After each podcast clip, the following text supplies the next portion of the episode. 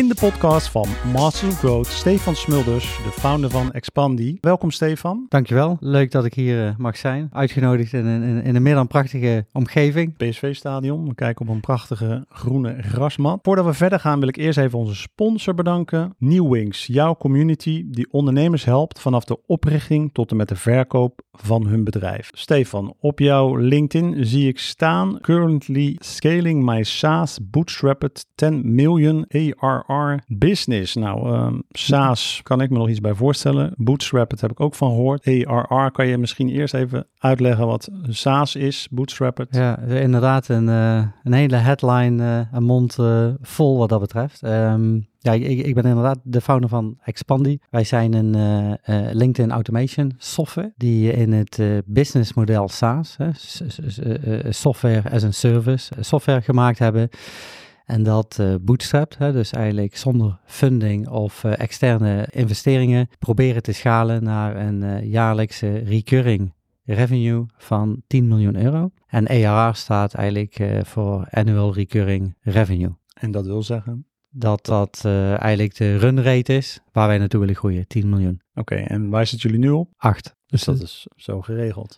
Nou ja, zo, zo geregeld is uh, ja, denk ik een beetje overtrokken. Uh, wij zitten midden in een uh, scaling fase. Waarbij ja, wij ook waarschijnlijk net als ieder ander bedrijf te maken hebben met alle uitdagingen van de dag. Naast onder andere ook alle goede dingen die daar gebeuren. Ja, want Expandi is ja, enorm gegroeid hè, in korte tijd. Dat is volgens mij in anderhalf jaar hebben jullie 7 miljoen uh, omzet gedraaid. Ja, wij, wij zijn, hebben het product uh, eind november, midden, sorry, midden november 2019 hebben we dat uh, global, internationaal gelaunched. En dat heeft eigenlijk direct vanaf de start een grote vlucht genomen, waarbij wij binnen 14, 15 maanden op 5 miljoen dollar revenue zaten. Zo. Nu zijn wij 3,5 jaar onderweg. Ja, en ja. kan je iets meer vertellen over Expandi, hoeveel mensen er werken, waar jullie nu... Uh... Ja, dit is het allemaal redelijk sumier begonnen. Ik ben, ik, ik ben dat samen met twee van mijn co-founders begonnen, waarbij wij alle drie uh, complementair aan elkaar zijn. Ik heb twee linkse handen en geen coding skills, uh, maar ik ben meer de groot marketer, die eigenlijk het product in, in de beginfase heeft geholpen snel te laten groeien. Het, vrijwel geen budget en, en heel veel out-of-the-box marketing tactics. En mijn andere co-founder die heeft zich uh, hoofdzakelijk bezig gehouden met de techniek van het uh, product. Nou, wat we gedaan hebben is eigenlijk een automation software gebouwd op LinkedIn met de focus op lead generatie. Dus eigenlijk het automatisch genereren van leads uh, op LinkedIn. Hoe werkt dat precies? Ik, ik heb ooit wel zo'n Instagram tool gebruikt dat je automatisch kan liken. En uh, is, is, is, het zoiets? Of, uh, uh, het, is, het is inderdaad, ja, het is bovenal specifiek voor platform LinkedIn. En het is inderdaad ja, eigenlijk heel sumier begonnen, waarbij de basis vrij eenvoudig was. Hè? Dat, dat, dat beeld wat iedereen vaak ook heeft bij het automatiseren van LinkedIn. En natuurlijk connectieverzoeken sturen en opvolgberichtjes. En dat het liefst zoveel mogelijk doen. Nou, zo zijn we begonnen met de launch van ons product. Nou, gaandeweg is LinkedIn ook aan het veranderen. Hè, bovenal supersnel gegroeid naar meer dan 900 miljoen actieve gebruikers. En al die gebruikers sturen elkaar heel veel berichtjes. Dus uh, op een gegeven moment vond LinkedIn dat, uh, dat meer dan genoeg. Omdat zij ook een uitdaging hebben. Dat is eigenlijk de spam te reduceren. Ik denk dat iedereen best wel uh, wat berichtjes in zijn inbox schrijft van mensen die iets willen of die willen connecten of die meteen een pitch afsteken. En dat is midden 2021 hebben zij dat een halt toegeroepen. Waarbij het dus niet meer mogelijk was om uh, lead generatie op LinkedIn te doen zoals dat voorheen altijd werd gedaan. Veelal met spray en pray approaches en zoveel mogelijk uitzenden. spray? Ja, dus eigenlijk gewoon een massa outreach. En, uh, en dat is gewoon in één keer heel veel uh, mensen benaderen. Ja, ja, precies dat. Dus met ja, niet zo heel veel tactiek daarachter. Dus ja, hoe meer mensen je bereikt, hoe groter de kans is dat daar altijd wel wat mensen tussen zitten die, eh, die dan iets van je willen. Nadat zij dat een halt toegeroepen hebben, betekent het dat het dus niet meer mogelijk was om 100 connecties en berichten per dag te sturen. En hebben zij dat gelimiteerd naar 100 per week. Waarbij het dus voor heel veel mensen uitdagender werd om resultaten te halen. En wij hebben eigenlijk vanaf dat moment onze software dusdanig aangepast en gekeken, oké, goed, wat wil LinkedIn nu eigenlijk om een gezonde gebruiker op het platform te zijn?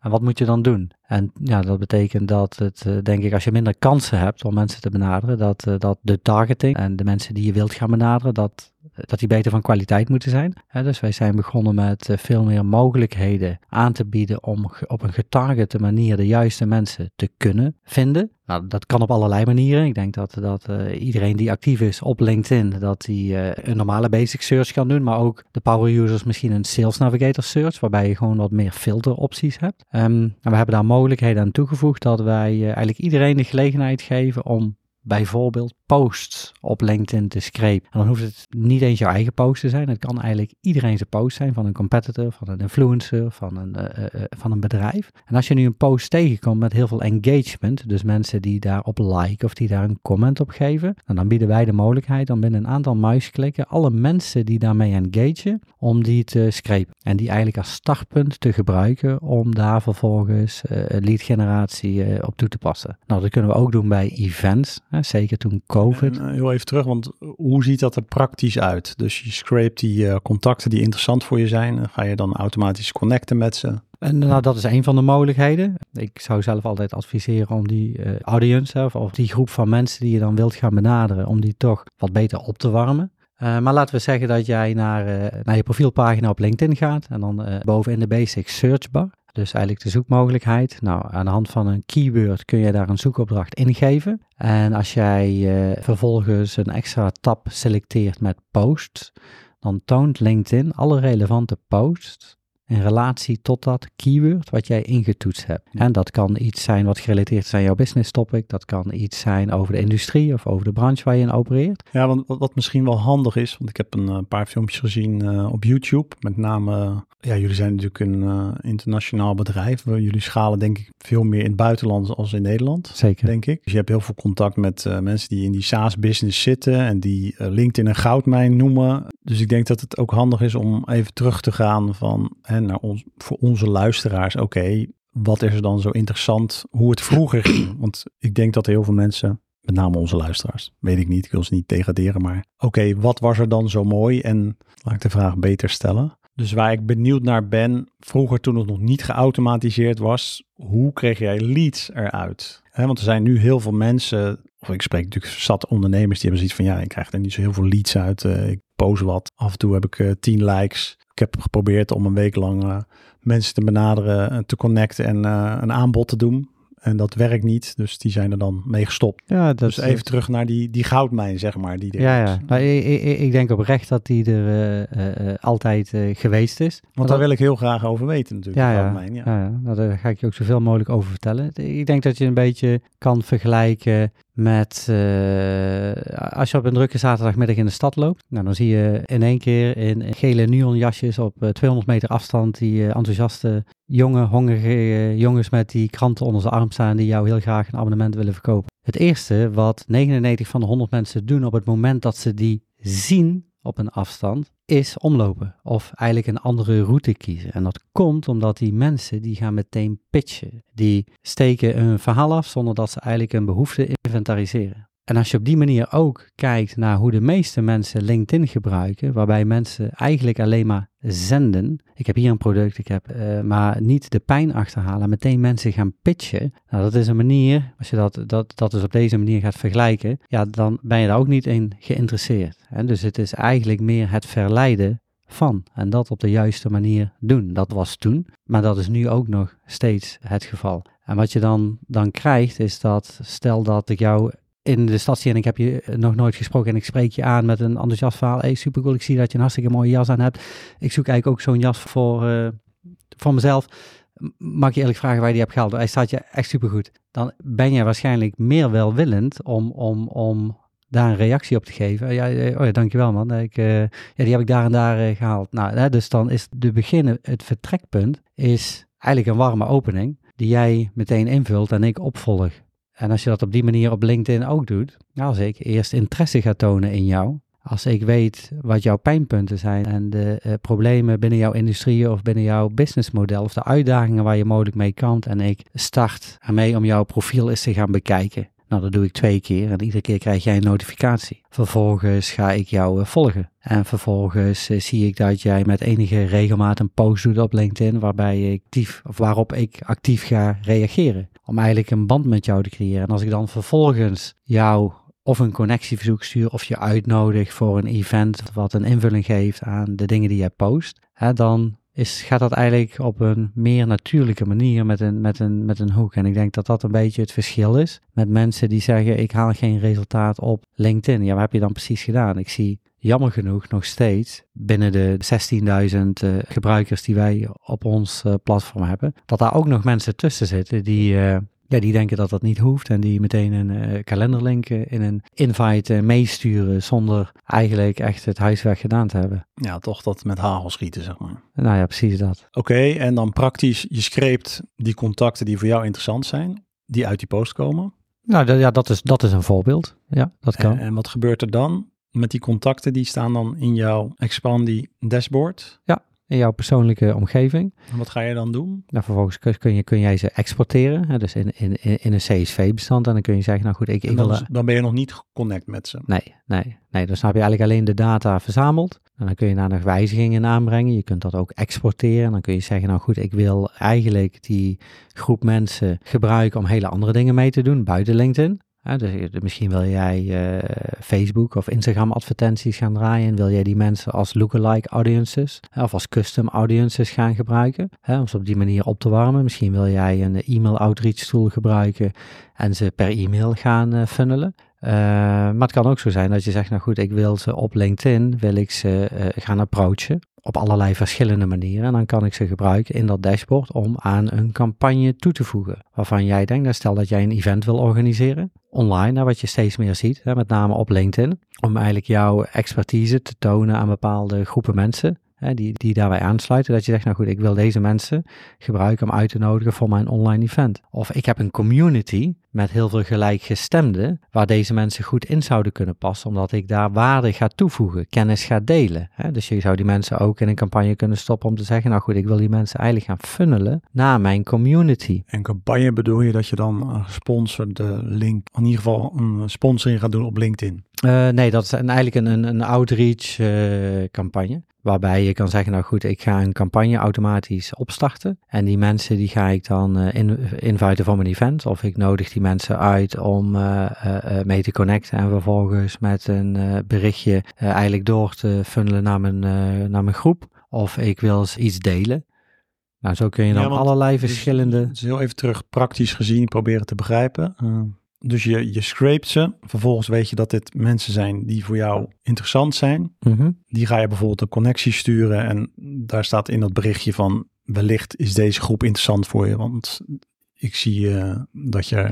Ja, dat, dat, dat, dat is een mogelijkheid. Um, en zo hebben wij een campaign builder waarmee je allerlei varianten van verschillende routes of campagnes kan uh, aanmaken die je zelf kan definiëren. En een van die campagnes of mogelijkheden is om te starten met een connectieverzoek. Nou, een andere mogelijkheid waarbij je dus geen connectieverzoek hoeft te maken is bijvoorbeeld die mensen uh, uitnodigen om een uh, event te attenden, hè, of om dat bij te wonen wat over twee weken online plaatsvindt. Een andere mogelijkheid is ook om die geen connectieverzoek te sturen, maar uit, uit te nodigen voor een, uh, voor een groep. En weer een andere mogelijkheid kan zijn dat je zegt, nou goed, ik, wil eigenlijk niet meteen een interactie met die mensen, maar ik wil eigenlijk die doelgroep, ik wil er wat meer zichtbaarder worden. Dus ik ga eerst die profielen bekijken. En als die mensen dan terugkijken, dan besluit ik om ze te gaan volgen. En als ik ze heb gevolgd, dan wil ik uh, um, als volgende actie wil ik eigenlijk kijken of ze een post gedaan hebben. En als ze een post gedaan hebben, wil ik die uh, post gaan liken.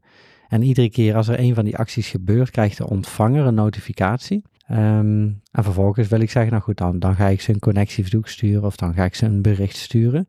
En dat kan volledig geautomatiseerd aangemaakt worden in onze ook, software. Ook dat lijkt. Ja, inderdaad. En dan een beetje afhankelijk van, van wat je wilt bereiken en wat je ja, wilt realiseren, kan dat uh, gewoon custom aangepast uh, worden op, op, op verschillende doelgroepen. Ja. Even terug naar die Instagram tool, want ik weet nog wel dat dat, dat vroeger dan, uh, ja, dan ging die automatisch liken en dan, ja, mijn vader is overleden en dan was het, wauw, geweldig. Is, is dat, hoe, hoe, hoe is dat bij jullie geregeld? Ehm, nou, buiten, en dan doe jij denk ik meer op het moment dat er berichtjes gestuurd worden en iemand terugreageert. Ja, als er dan een post is, ik weet niet hoe die, die tool, die heb ik geloof ik vier jaar geleden eens een keer gebruikt. En toen niet dat het mijzelf overkomen is, maar dan uh, ja, lijkt je iets wat niet, helemaal niet leuk was, zeg maar. Dus, uh... Ja, je kan daar uh, vooraf keywords in definiëren. Dat hij dat alleen doet op posts die specifieke content in, inhoud hebben. En op het moment dat dat niet aan die criteria voldoet, dan, dan doet hij dat niet.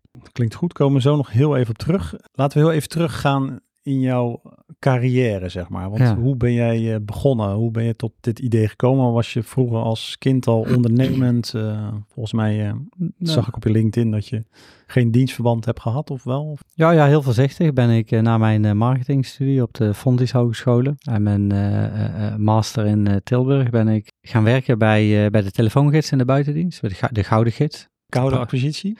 Dat, dat was koude acquisitie in, in de rol van uh, account manager. Waarbij uh, zij net in een transitie zaten. Die, uh, die, dat ze samen gingen met de Gouden Gids. En toch een beetje meer naar dat online was gingen. zinkend schip, zeg maar. Ja, la, laten we eerlijk zijn. Ik denk het, ik denk het haast wel. Het zat natuurlijk met dubbele contractwaardes. Die het liefst gehandhaafd moesten blijven. Maar ja, wat bijna niet ging. Omdat zij natuurlijk samen gingen. En zij ja, zetten wat meer in op wat jonge honden die heel enthousiast waren en daar uh, niet zoveel om gaven en wat meer affiniteit met online hadden.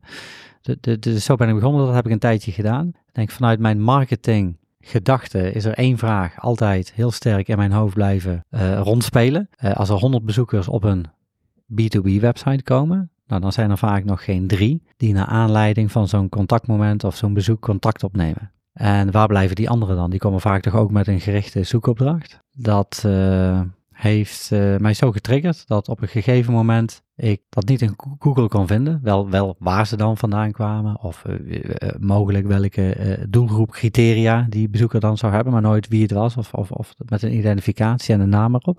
Ik heb dat vraagstuk toen aan mijn huidige co-founder Glenn voorgelegd, die meer de, de technische wijsheid in pacht had. En uh, wij hebben toen heel sumier een IP-tracker gemaakt, die uh, een beetje als een side hustle, die eigenlijk websitebezoekers van Nederlandse websites, want we hadden daar alleen een Nederlandse database achter zitten, kon identificeren. Dus die kon eigenlijk die bezoeker een uh, gezicht geven op bedrijfsniveau.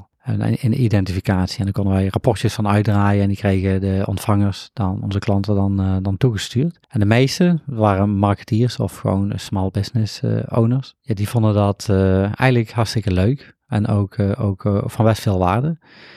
Um, maar het loste niet hun directe probleem op. Want uiteindelijk wilden zij daar business uit genereren met die mensen aan tafel. En ik zag dat er dingen gebeurden dat zij de telefoon pakte en belde naar de receptie. En, uh, hey Maurice, uh, Stefan hier. Ik zie dat uh, maybe, of sorry, per ongeluk, ik, ik, denk een van, van je medewerkers op onze website heeft gekeken. Zou je me even door kunnen verbinden? Ja, ik heb geen idee waar je het over hebt, Stefan. Dus ik kan je niet verder helpen. freak. Ja, ja en dan, ja, dat, dat, dat, dat een paar keer gedaan te hebben, uh, ze ons als provider van ja, die software die werkt niet, dat, dat is eigenlijk niks voor ons. Ja, maar je hebt er wel meerdere die dat nu doen. Ja, ja, ja. ja. Ik heb er ook wel eens mee getest. Ja, dan heb je, en ik ben wel koude acquisitie gewend, zelfs twintig jaar lang. Uh, en dan, ja, dan heb je dat adres. En ja, wat ga je dan zeggen? Nou, precies dat. Een beetje spooky-achtig, zeg maar.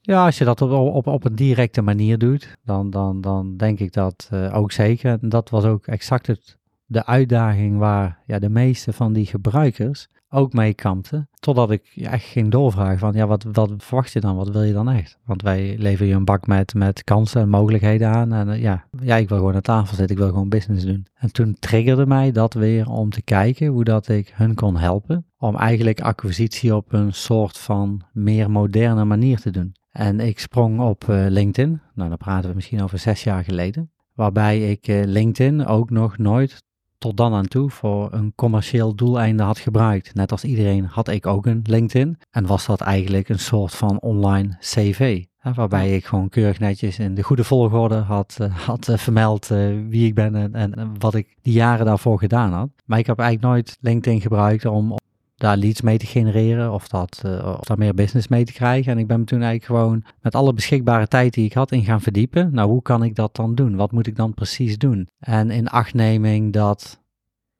over die jongens die we op de zaterdagmiddag zien in de stad met die krantjes en die dat aan mij willen verkopen, dat ik dat niet op zo'n manier moest doen. Want ik merkte ook, daar reageren mensen helemaal niet op. Dat, dat, dat, daar krijg ik geen, eh, geen eh, connecties mee en ook geen replies. Maar ik moet zeggen, die persoon hebben we ook in de podcast gehad. En die heeft 700 verkopers, maar die vaart er wel bij. Ja, dat is Ja, ja. de massa die, of schieten met hagel kan soms werken. Maar goed, ik snap Ja. waar je naartoe wil. heb ik toen drie, vier maanden gedaan, waarbij ik eh, ook heel veel YouTube-filmpjes heb gekeken. Mensen ben gaan volgen die daar eh, gewoon wat verder in waren. En die strategieën, die heb ik toen eh, toegepast. En ik denk na drie, vier maanden werd dat by far mijn nummer één lead channel. In vergelijk met alles wat ik daar eh, voorheen gedaan of geprobeerd had. Dus ik eh, heb toen precies gedocumenteerd wat werkte, wat niet werkte. Ik heb daar playbooks van eh, gemaakt en ik ben toen heel voorzichtig begonnen om wat klagende klanten van die Lead Express software, dus die IP-tracker die we hadden, om die te helpen om eigenlijk hun aan tafel te krijgen bij hun eh, ICP's via LinkedIn. En dus dan begon ik met het optimaliseren van dat profiel. Nou, dus weer dat visitekaartje, vervolgens het, eh, het, eh, het eh, zoeken van de juiste mensen, of die websitebezoekers die we dan in eerste instantie hadden. En daar pas ik eigenlijk dezelfde strategie met playbooks toe als dat bij mij werkte. En dat ging voor de eerste vijf klanten supergoed, totdat ik ja, met twee linkse handen en één Excel-sheet, ja, eigenlijk gewoon, het was too time consuming. Dat, daar verdronk ik zelf een beetje in heb ik eigenlijk een stapje terug gedaan en gedacht, nou als ik dit verder wil doorschalen of een, een, een, lead gen agency, hè, waarbij ik met name C-level decision makers hielp om business op LinkedIn te creëren, dan moet ik, dan moet ik het anders gaan aanpakken, want anders ben ik, eh, is tijd de grootste vijand en kom ik daar gewoon niet uit. Dus ik dacht slim te zijn en toen ben ik naar een van mijn beste vrienden Google eh, gegaan en daar heb ik eh, gezocht naar tools die een eh, ja, automatiseringstrucje op LinkedIn konden, zonder dat ik op dat moment iets afwees van, van die specifieke wereld. Heb ik 101 tooltjes gevonden, veelal Chrome extensies, met eh, best wel innovatieve eh, eh, features, maar overal gedesigned voor single users. En dan zag je ook echt die automations over dat, die bots over dat eh, scherm gaan. Eh, hartstikke leuk om te zien, zeker op het begin. Maar op het moment dat ik eh, vijf klanten wilde helpen, en ik wilde voor al die vijf klanten eh, twee campagnes aanzetten. En ik wilde al die twee campagnes ook nog split testen, dus AB testen, om te kijken wat het beste zou performen. Dan had ik al heel snel 40 schermen nodig. En op het moment dat mijn vrouw mij om zes uur riep voor te eten, moest ik al die schermen weer uitzetten en die gingen daarna niet meer aan. Dus dat eh, begon eh, best wel te storen. Ik kon die agency ook niet verder schalen. Dus eigenlijk uit frustratie heb ik ehm een teleurstelling dit verhaal met eh, wederom Glenn gedeeld. En Glenn zei, laten we dan ja, gewoon zelf zo'n software maken. En dan doen we dat in de cloud en dan doen we daar de dedicated IP-adres aan toevoegen per gebruiker uit het land van herkomst. En dan maken we daar een dashboardomgeving dat het eigenlijk voor jongens zoals jou, die meer klanten bedienen, veel makkelijker wordt om dat vanuit één dashboard te doen. En die kunnen dan de 24-7 in de cloud blijven draaien. En dan hoef je niks meer aan en uit te zetten. En dat eh, is een beetje de, de, de geboorte van Expandi geweest. Dus het is eigenlijk ontstaan uit een probleem wat ik zelf, of een uitdaging die ik zelf eh, had en eh, gewoon mee vastliep.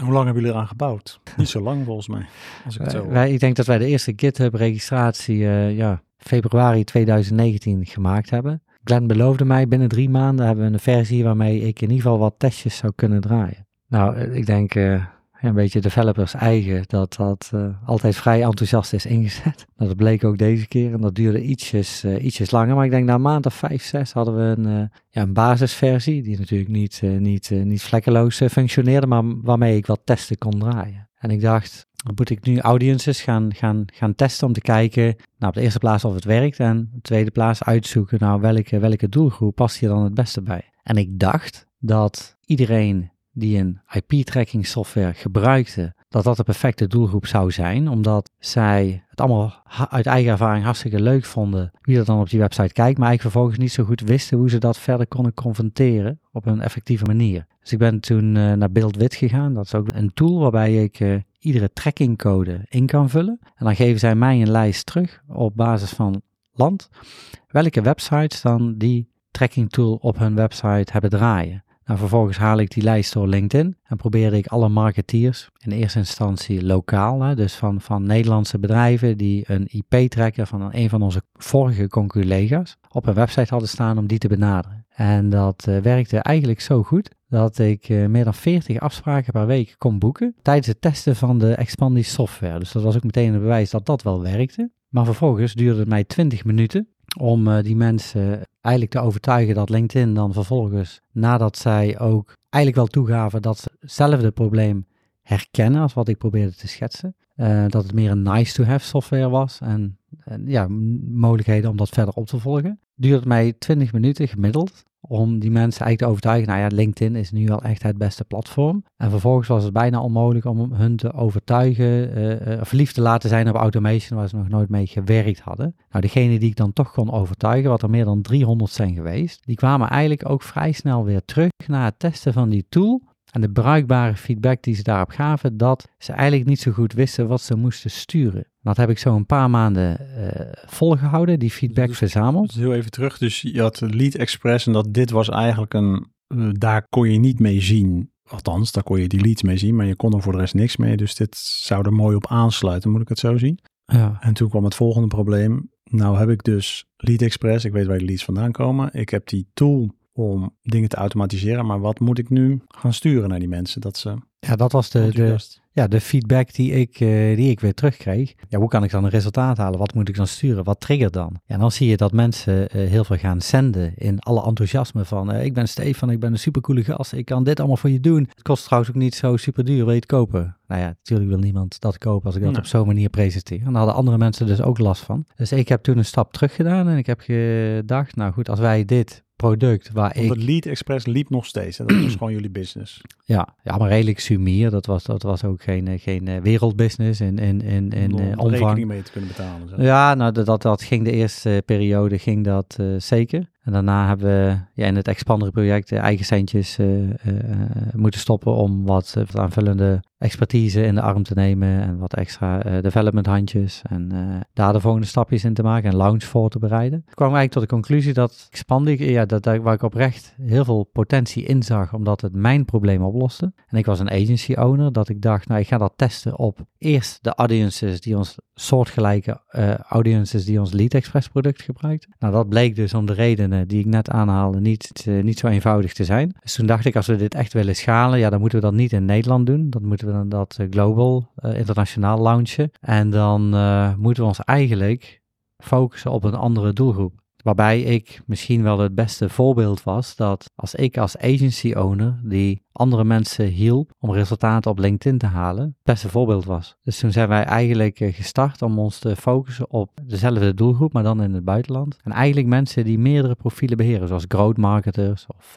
grotere teams. Dat is hoe dat we dat uh, in de dat voorbereiding gedaan hebben. Puur omdat dat jullie ook zagen, daar zit de meeste potentie in. Ja. Of die mensen kunnen het best helpen. Ja, want die zijn al verliefd op LinkedIn. Die gebruiken al automation. Nou, waarschijnlijk hebben die precies dezelfde... Die zien het als een goudmijn, maar... Ja. En, en, jullie, we hebben nu tools om die, die hele goudmijn leeg te delven, zeg maar. Ja, want het, het leek mij hoogstwaarschijnlijk dat, dat, uh, dat die ook dezelfde uitdaging hadden met de beperkingen in tools die er destijds op de markt waren. En uh, nou, dat bleek uiteindelijk ook zo uh, te zijn. En toen zag ik ja, een aantal dingen gebeuren in deze niche waar wij binnenkwamen.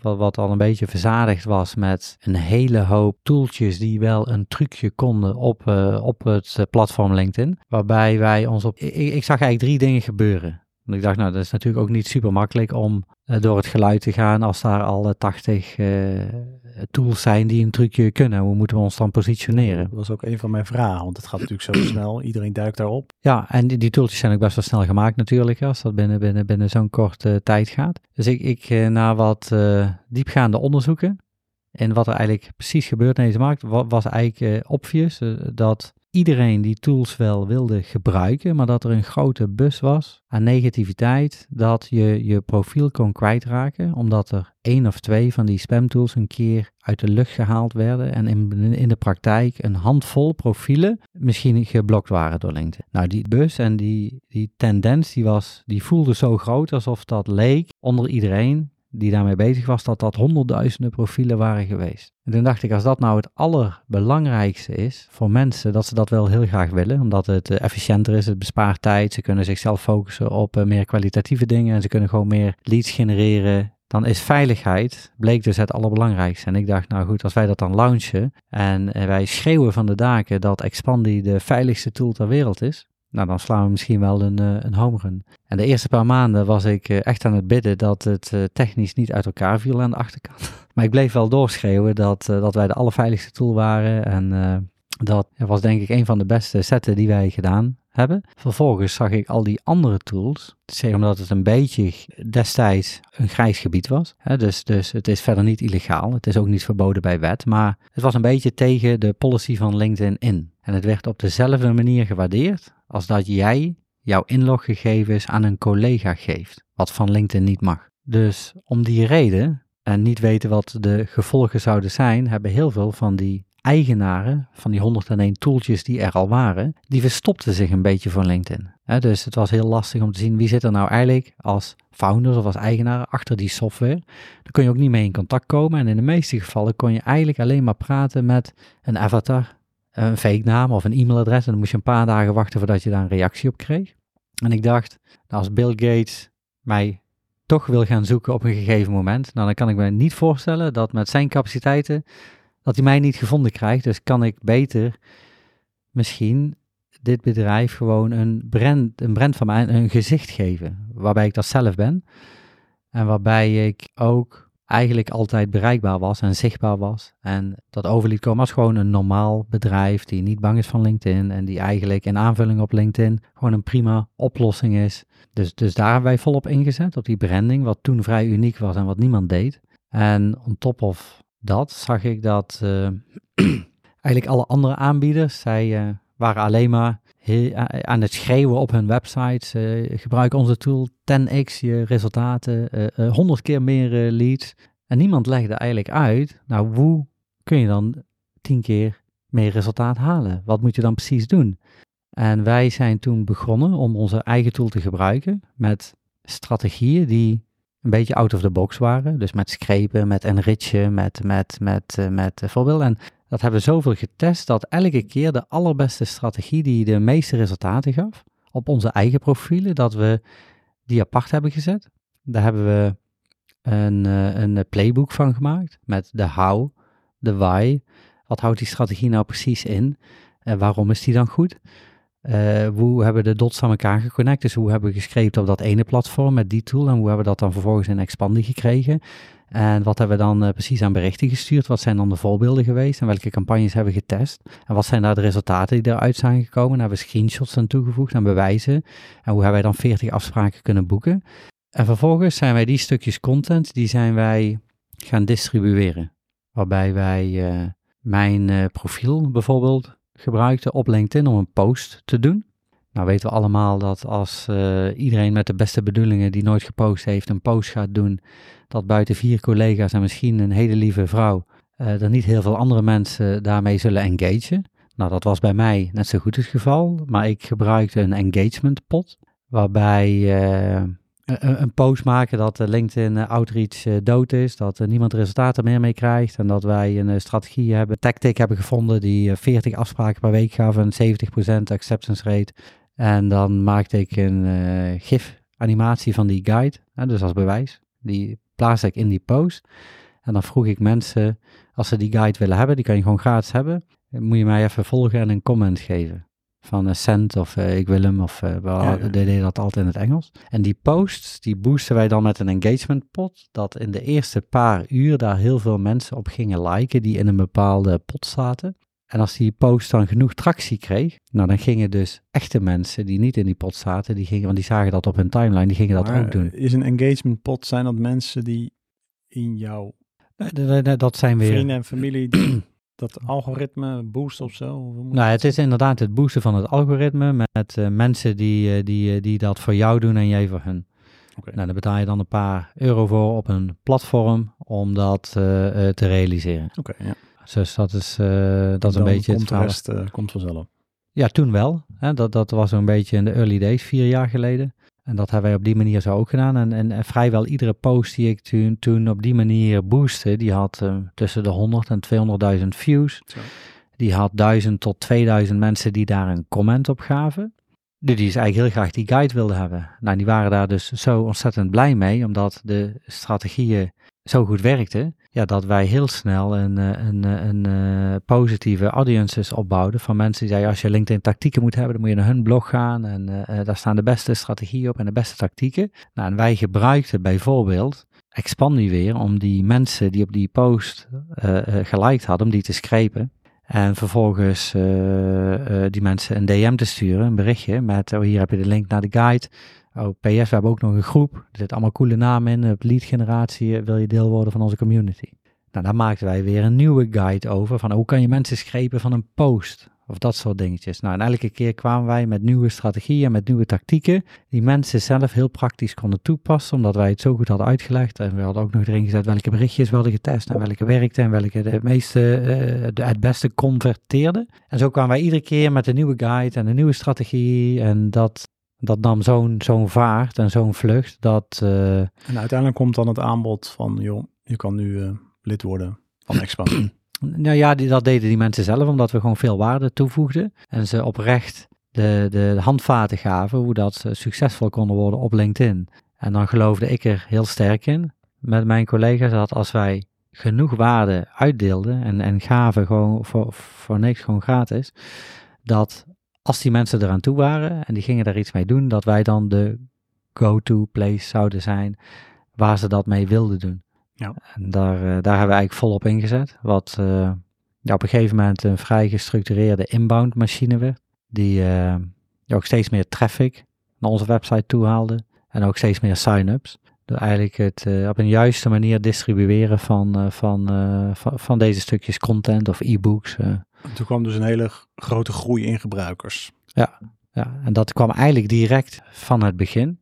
Waarbij wij denk ik binnen zes maanden vanaf nul, um, zonder, eigenlijk bijna tot op de dag van vandaag zonder betaalde traditionele marketing, zulke soort strategieën toegepast hebben. Ik denk binnen zes maanden dat wij op een run rate van uh, 1 miljoen uh, ERA zaten. Binnen negen maanden op 2 miljoen. Binnen een jaar. Hoeveel gebruikers zijn dat? Nou, een gemiddelde gebruiker aan de self-service site van ons product. Hè, die dus opsignen via de website. En die één licentie is één seat voor één profiel nodig hebben. Die betaalde 99 dollar per maand. Nu gaf ik ook al aan dat wij ons zouden focussen op gebruikers die eh, dat eigenlijk ook Stefans waren, die agency owners waren, die meerdere profielen beheerden. Dat hebben we ook gedaan en dat is een andere revenue stream van ons. En die betalen wat minder omdat zij ook meer volumes aan profielen binnenbrengen. Ja. Hoeveel gebruikers had je na die zes maanden?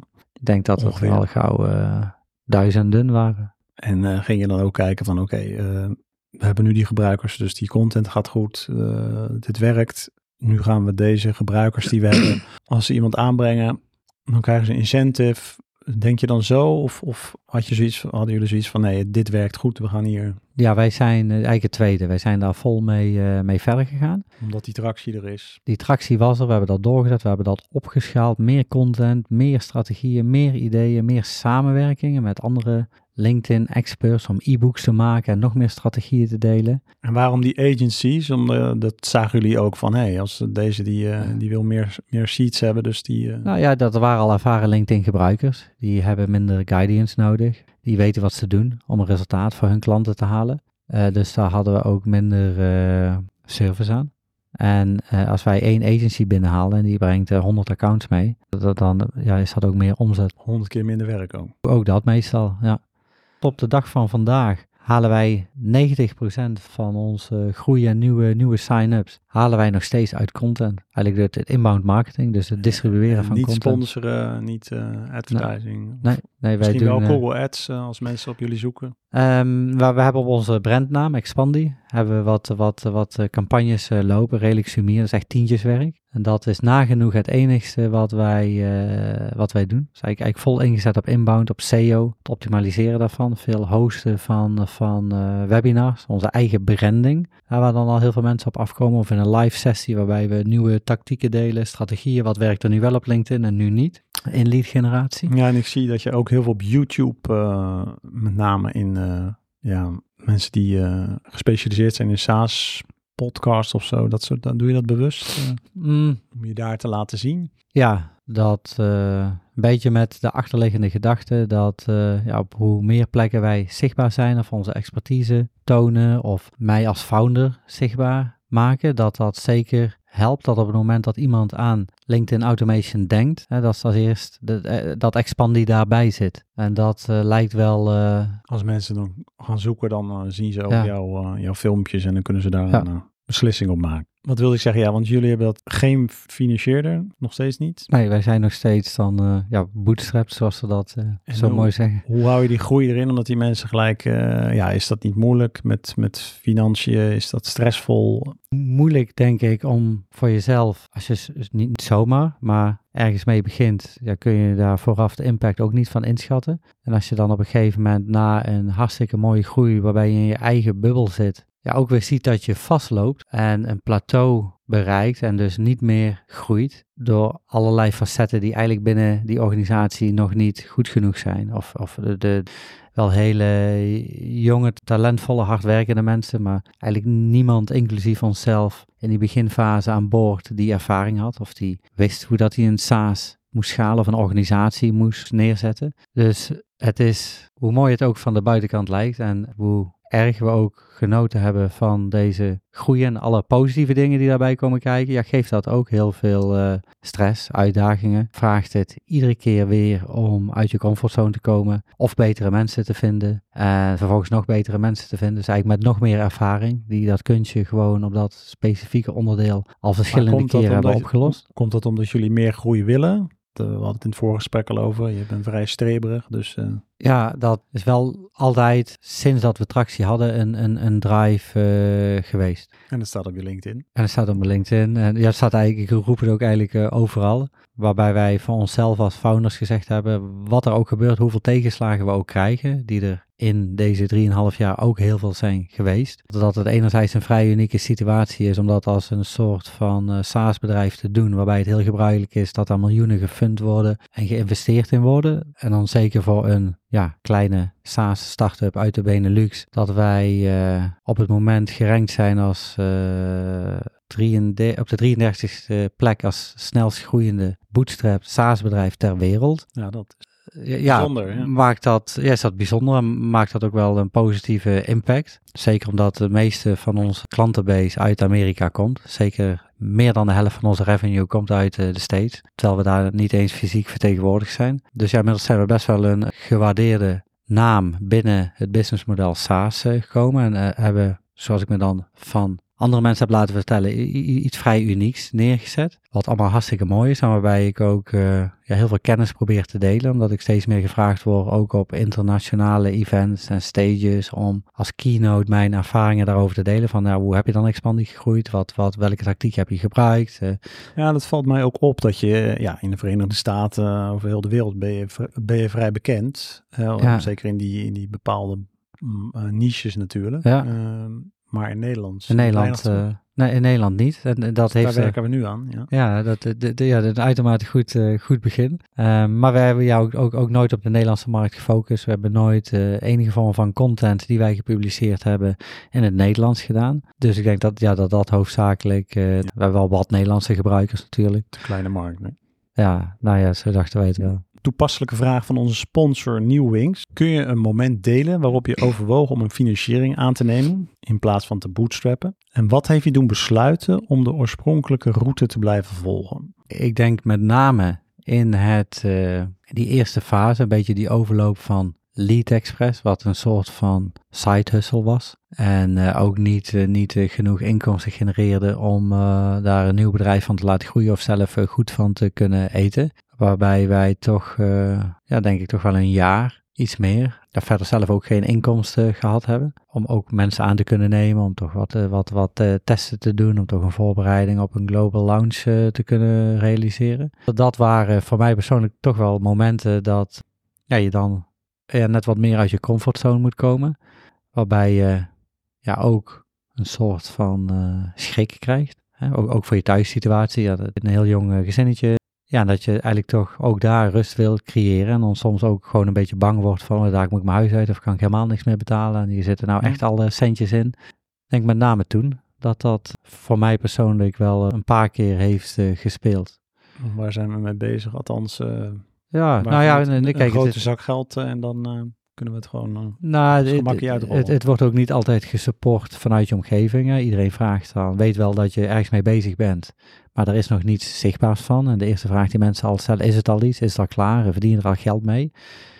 In plaats van, oh dat is super dat je het al, al 14 maanden volhoudt zonder inkomen, echt petje af, blijf zo doorgaan.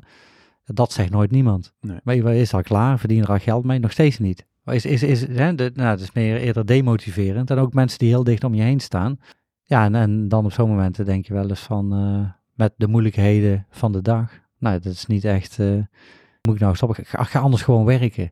Ja, uh, ja dat, dat, dat, Okay, maar dat is natuurlijk meer in het begin. Maar als je op een gegeven moment natuurlijk die tractie gaat maken en je, hebt die, uh, je gaat omzet draaien, is dat dan genoeg om die groei te blijven financieren of is dat dan ook stressvol? Um, nou, de, de, de, die groei ging uh, in ons voordeel zo ontzettend hard dat wij uh, ja, toch redelijk snel, en dan praat ik over drie, vier maanden na launch, in staat wa waren om de meeste kosten te dekken. Dat is dan het voordeel van software. Ja, en wij uh, hadden toen eigenlijk alleen maar focus op, uh, op, groei. En niet op andere facetten binnen, binnen, binnen, binnen onze organisatie. Ook gewoon een beetje onkunde, denk ik. En, maar, en kreeg je dan vaak, kregen jullie vaak al, of nu nog steeds, uh, aanbiedingen van, joh, dat je overgenomen wordt of dat...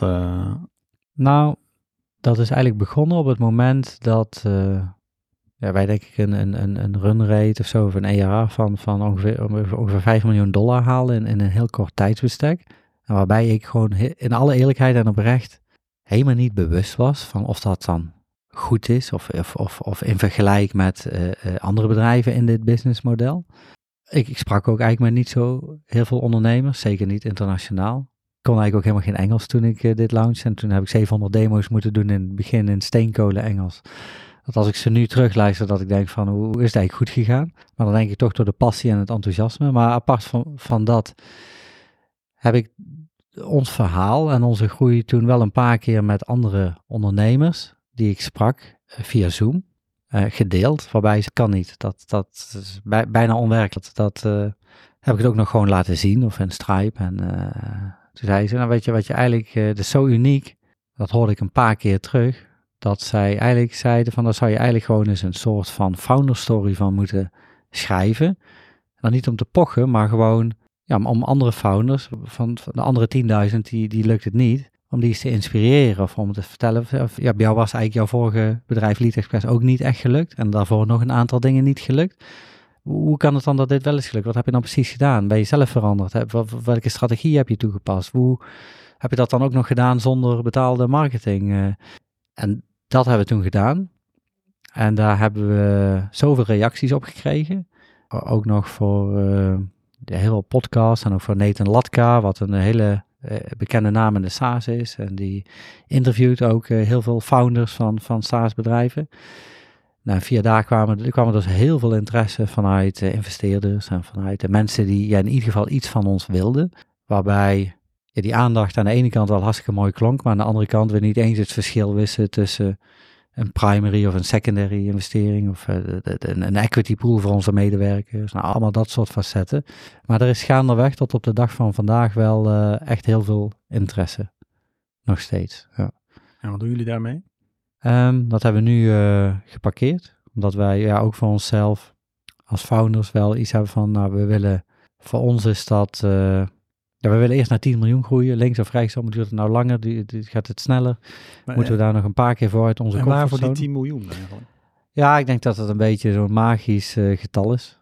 Omdat dan zonder funding, helemaal zelf, uh, met uh, tegenslagen, en dan toch weer kunnen overwinnen. En dan toch weer doorgaan, wat al een aantal keer is Wanneer hebben jullie dat doel bedacht? Dat doel hebben we... Of is het gewoon steeds dat getal vooruitschuiven? Nee, nee, het is niet het getal vooruitschuiven. Dus we zaten wel, uh, ja, ik denk van, vanaf het moment dat we 1 miljoen hebben gehaald. Dat we, dat we toen dachten en dat we ook zagen dat het uh, zo uniek was om 10 miljoen zonder funding, bootstrap te halen. Binnen het liefst zo snel mogelijk natuurlijk. Dus ambities die lagen om dat al gedaan te hebben. Misschien ook wel gekund. Maar ook wij lopen tegen gewoon bedrijfsmatige uitdagingen aan.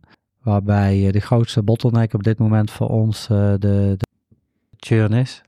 van onze self-service eh, users. Dat er bijvoorbeeld 2300 nieuwe sign-ups per maand binnenkomen. Zo. En ook weer 1600, dat is een soort van user activation churn. Die niet goed genoeg vanuit onze kant gemanaged is of opgezet is. Dat zijn 23, 2300 mensen die een gratis account nemen. En nou ja, proberen. Gewoon, ja, ja, die proberen betaald account te nemen, maar daar of niet goed doorheen komen, of geen genoeg hulp krijgen, of de onboarding niet goed genoeg is. Of, dus Eh, wel gaat de, de, die leads, die komen gewoon, uh, ja, ja, dat, dat, die dat, vliegen dat, naar binnen. dat is een luxe positie. Uh, dus daar hebben we wel echt een machine voor, uh, voor opgezet. Maar ja, de andere kant van de medaille is dat we daar best wel ver zijn gekomen met hoofdzakelijk geen productteam. Uh, wat ook heel ongebruikelijk is en zeker niet goed. Nou, als je dan op meerdere vlakken in je bedrijf eh, eigenlijk milestones achterloopt, en je moet dat gaan inhalen om nog de juiste mensen neer te zetten. En om die ook nog samen te laten werken. En om die ook weer teams op te laten bouwen. En dan kost dat gewoon tijd. Die wij nu moeten inhalen of in een proces zitten om dat recht te trekken. En waar we misschien iets te laat mee begonnen zijn. Maar aan de andere kant, ja, wat is te laat? Als je zo snel groeit, dan voelt het nu alsof je stilstaat van ja, nu groeien we niet meer zo hard, want dan moeten die dingen opgelost worden, die dadelijk en die investeren. Heeft ook natuurlijk niet zoveel zin om uh, zo door te blijven groeien als uh, ze aan de achterkant weer uitlopen. Ja, nou ja, dat, dat, dat hè. en dan... Dus sorry hoor, ben, ik heb misschien te snel gesproken, maar dus je hebt 2300 inschrijvingen per maand moment, zo denk en ik, gemiddeld. 1600 die... Nou, gemiddeld, ja, die, die, die, die eigenlijk, ja, een soort van user activation churn, zoals ze dat dan noemen, ook weer ook weer uh, afvallen of dan niet uh, doorzetten. Gewoon als, om, als, ze eenmaal klant zijn, blijven ze dan lang klant? Of is het, ja, dat verschilt een, beetje, ja. verschilt een beetje per ICP, maar ook te kort. Uh, de niet-power users, die, die, dan zie je toch, dan, die tool is op een bepaalde manier gebouwd in een basis waarbij allemaal features op zijn gezet. Die tool is gemaakt door developers en ook gedesigned door developers. Wat toen in het begin allemaal prima volstond, maar op het moment dat daar 101 dingetjes aan toegevoegd zijn, en er is geen heldere UI of UX. En mensen raken in de war en het is een beetje overweldigd. En er zijn zoveel filters en mogelijkheden en settings om rekening mee te houden. En mensen halen niet meteen een resultaat of komen er niet doorheen. Ja, dan haken mensen af. Hè? Dus ja. met name in die hoek. Hè? Dus het uh, product, de, de UX, uh, de onboarding. Uh, de, de, de makkelijkheid van zo'n onboarding flow. En het uitleggen waarom wij bepaalde informatiestukjes nodig hebben en een creditcard en een LinkedIn uh, login. En vervolgens beter vragen, ja, wie ben je dan? Nou, als je een recruiter bent, hoef jij misschien 80% van al die functionaliteiten helemaal niet te zien, omdat die ook niet op jou van toepassing zijn. Ben jij uh, een, founder die uh, in contact te komen met investeerders, hoef jij misschien een andere 70% niet te zien. Nou, en nu zitten we midden in een proces waarbij we wel de juiste mensen gevonden hebben en daar in hele kleine stapjes verbeteringen in het aanbrengen zijn en dat gaan testen. Ja, zijn gewoon dus, echt uh, groeistuipen. Ja, ja de, de, waarschijnlijk, waarschijnlijk uh, valt dit er ook wel onder, uh, Maurice. Ja. Nou, ik hoorde laatst een vriend van mij zeggen dat bij Booking dat het soms ook nog steeds een drama was. Te, en ik zeg niet dat het een drama is bij jullie, maar voor zo'n groot bedrijf wat al zo lang bezig ja. is. En ik heb zelf een B&B. Als ik dan nieuwste beoordeling wil intikken, gaat het gewoon zes keer mis. Dat ik denk, hebben 3 miljard winst of zo per jaar, als het Ja. niet meer is. Bizar. hè? Waarom kan dit niet gewoon goed zijn? maar goed. Interessant. Nog een eh, laatste vraag. Hebben, ja, jullie, denk je er wel eens over na? Allicht wel. eh, dat LinkedIn ineens zegt van, eh, hier gaan we mee stoppen. Nou, die, die, die vraag, die, eh, die heeft ons eigenlijk sinds dag één eh, mentaal wel bezig gehouden. En in het begin, moet ik ook zeggen, eh, zeker meer dan, eh, dan nu. En wij wisten met alle risico's van dien en ons volle verstand, toen we hier aan begonnen en hier al onze tijd, energie en centjes instaken, dat, eh, dat het inderdaad zomaar zou kunnen zijn dat dit niet een heel lang leven beschoren was. Waarbij wij een beetje een mindset gehad hebben in het begin van iedere maand die we overleefden, was er weer één. Vanuit bedrijfsvisie, ja, in het begin ook niet heel veel gewerkt hebben om een organisatie neer te zetten en eigenlijk het zo lean mogelijk te houden en eh, zo low cost eh, mogelijk.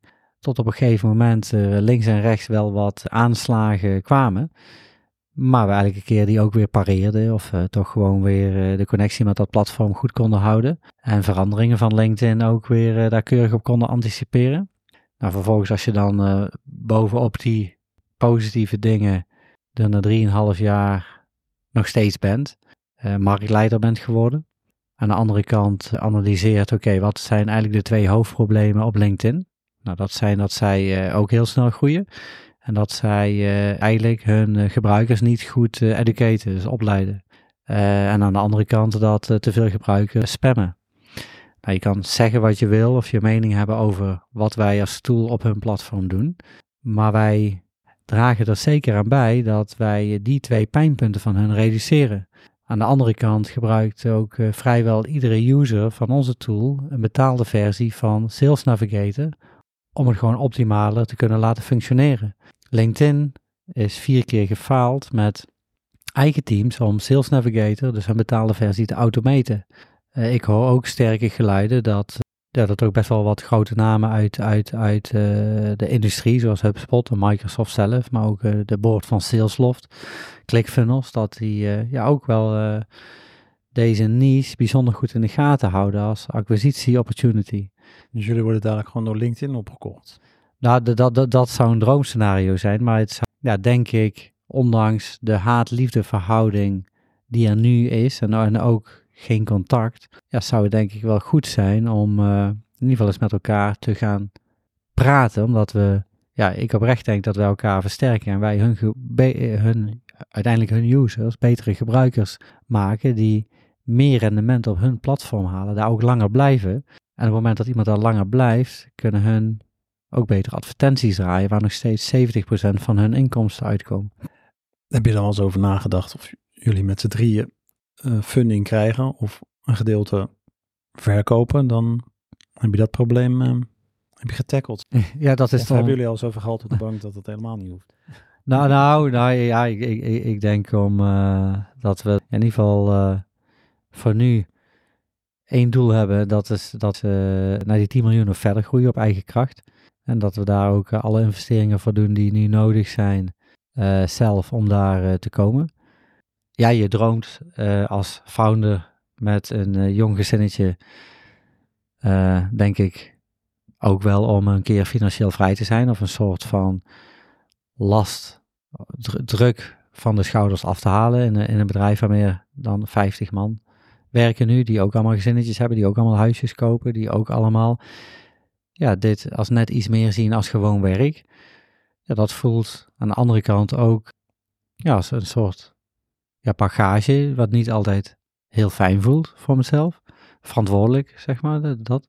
Nou, waarschijnlijk als je dat niet meer hebt, dan uh, voelt het ook niet fijn. ja, nou, dat, dat, ja, dat is, dat ja, iets, iets wat, wat we dan moeten beoordelen. Maar ja, ik denk dat het, uh, dat het uh, wel goed is om op een bepaald moment wat die risken of, of in ieder geval een stukje veilig te stellen.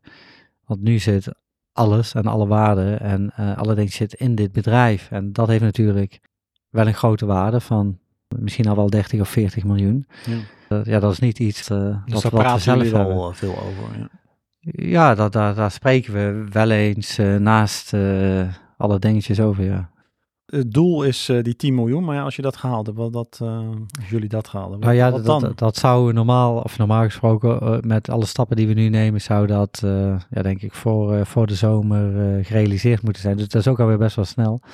Gaan we natuurlijk gewoon door. Heb je daar ideeën over, of in ieder geval heb je het al over gehad, waar dat naartoe gaat? Ik denk dat de marktpotentie en alles wat ik als marketing founder zie, zie gebeuren, in lead generatie denk ik dat uh, oprecht dat dit bedrijf nou, in mensenhoogte zou kunnen groeien. En dan praat ik echt over een bedrijf van 30, 40, 50 miljoen omzet. Maar dat dat waarschijnlijk niet zal gebeuren met ons als soort van onervaren founders. Hè? Dus dat, dat, dat, voor het bedrijf zou het daarna denk ik wel beter zijn om serieus na te denken naar wat voor toevoegingen, ook op managementniveau, zouden er gedaan moeten worden om dat te kunnen realiseren. Want het voelt wel alsof we daar een beetje, ja, gebreken is een groot woord, maar wel achterblijven. En dat we soms een beetje de grootste vijand van onszelf zijn of zo. Dus in het belang van het bedrijf denk ik dat het nadenken over uh, hoe de potentie is er, hoe kan je daar dan komen, realiserend dat je misschien zelf daar niet de beste invulling voor bent, kijken naar oplossingen om het wel te doen. En ja, misschien zou een partiële exit of uh, externe hulp of een uh, secondary, waarbij uh, ook wat mensen worden toegevoegd en wij wat veilig kunnen stellen. Ja, dat zijn verschillende mogelijkheden, denk ik, die we ja, op dat moment gewoon diep, dieper moeten onderzoeken. So far, so good. Nou ja, dat, ja, voor nu zeker. Ja. Stefan, ik wil jou hartelijk danken voor dit inspirerende gesprek. Leuk dat je me uitgenodigd hebt en, en de moeite hebt genomen ook helemaal als Feyenoord supporter. Ook nog hier in het uh, eh, PSV-stadion uh, ja. Uh, nou, een mooi gesprek te komen houden. een hardcore Feyenoord supporter moet ik zeggen. Ik wil ook onze sponsor bedanken, New Wings. Jouw community die ondernemers helpt vanaf de oprichting tot en met de verkoop van hun bedrijf.